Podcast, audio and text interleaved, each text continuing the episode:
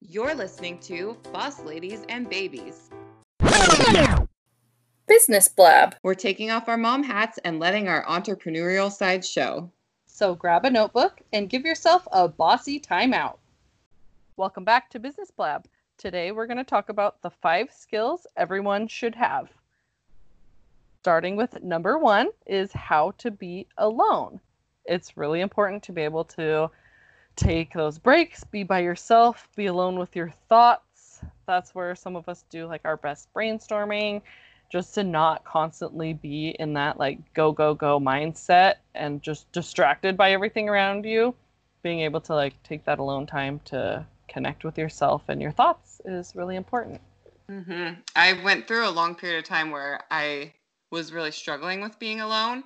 Like I, I could be alone, but I'd have to be on the phone the whole time I was alone, talking to somebody or, you know, just interacting in some way. And even now to an extent, I might be like that because when I'm alone, I'm listening to podcasts. So I'm my I'm still kind of shut down, but I'm still like hearing another voice, so I don't feel completely alone. Um, but yeah, I think it's really important to be able to do that just because we need that time to kind of reset and you know, I think it's a like a strong skill to have. You can be independent and on your own. Yeah, and comfortable with yourself. Yeah. Um, the second one is how to take a compliment.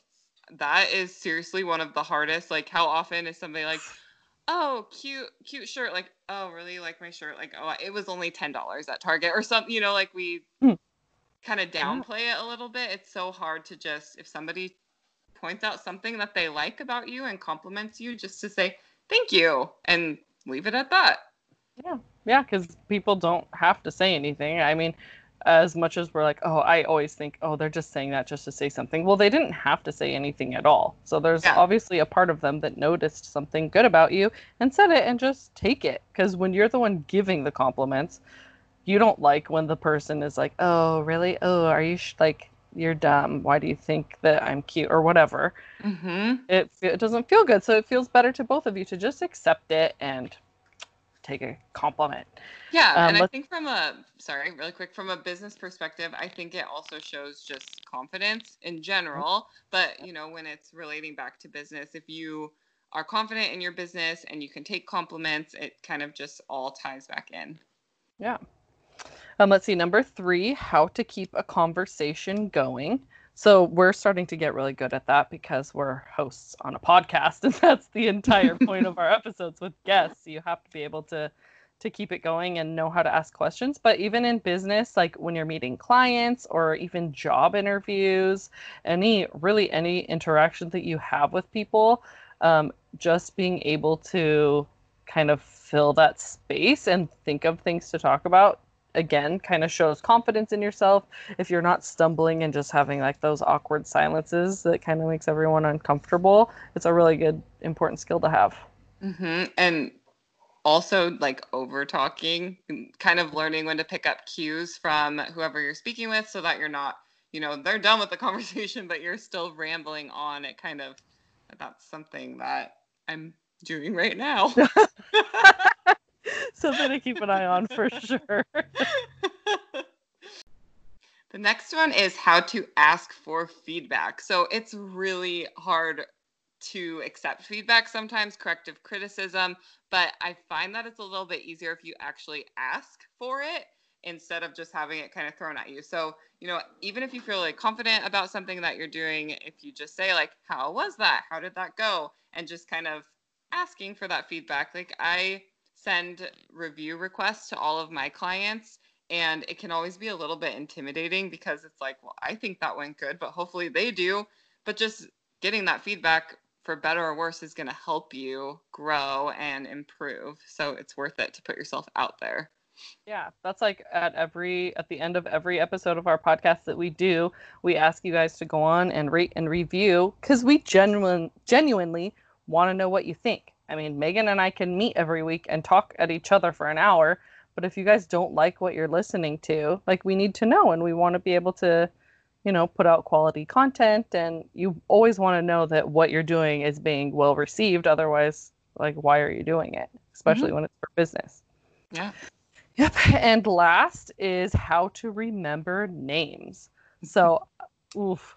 I I am like good and bad at this. And I just what comes to mind is like children. So like when we're volunteering in like my daughter's class, we get to know the kids' names and I feel like you just make a person feel so much more like uplifted and confident when you know their name and you say Mhm. it and you're like, "Oh, hey Megan, how's your day? Oh, great." And they're like, "Oh my gosh, they know my name. Cool." Like that just makes you feel so good. On the other hand, I'm also super stressed out about saying the wrong name. Even when I know their name, there's always part of me that's like, am I sure? Because there's been like one time in my life I said the wrong name and it's going to haunt me forever. so, knowing how to remember names, especially, you know, clients, again, customers, clients, coworkers, anytime you're networking, remembering who you're talking to and being aware is really important. hmm I have a really bad habit, and it's I I don't know how or why I'm like this, but it's almost like, "Hi, I'm," and you reach out to shake their hand, and my brain just stops listening, and I just like completely miss their name. And so one of the best tips that I've read and learned to help with that is to try to say their name over and over again. So if you think back to conversations sometimes that you've had with new people, you might really remember the people that are like, "Oh, yes, Mickey. Okay, Mickey. That sounds great, Mickey." And it can feel really uncomfortable like, "Why are they saying my name so much?" But it's one of these tricks that you can use to help that name stick. So, just trying to be an active listener when you're actually shaking the hand, introducing, and then just kind of driving that in by repeating the name over and over again throughout the conversation. Even if you kind of look like a weirdo, to yourself, you're not going to look like a jerk for forgetting their name. So, Yeah, right. Yeah, and even just, oh, hi, my name is Mickey. Oh, Mickey? They're just like saying it like right away. Once you get that, yeah, off your tongue, it's a lot easier to remember. Mhm. yeah. Smart tip. I like that. Cool. Well, those are the five skills that we have that everyone should possess and work on and perfect in business and personal life. And hopefully it will take you far. awesome. All right. Well, we will see you guys next week. And until then, stay, Stay bossy. Thank you for listening to Boss Ladies and Babies. If you like this episode, be sure to rate, review, and leave us some feedback. Make sure to follow us on Instagram and Facebook and join the conversation in our Facebook group at Boss Ladies and Babies. And until next time, Stay, stay bossy. bossy.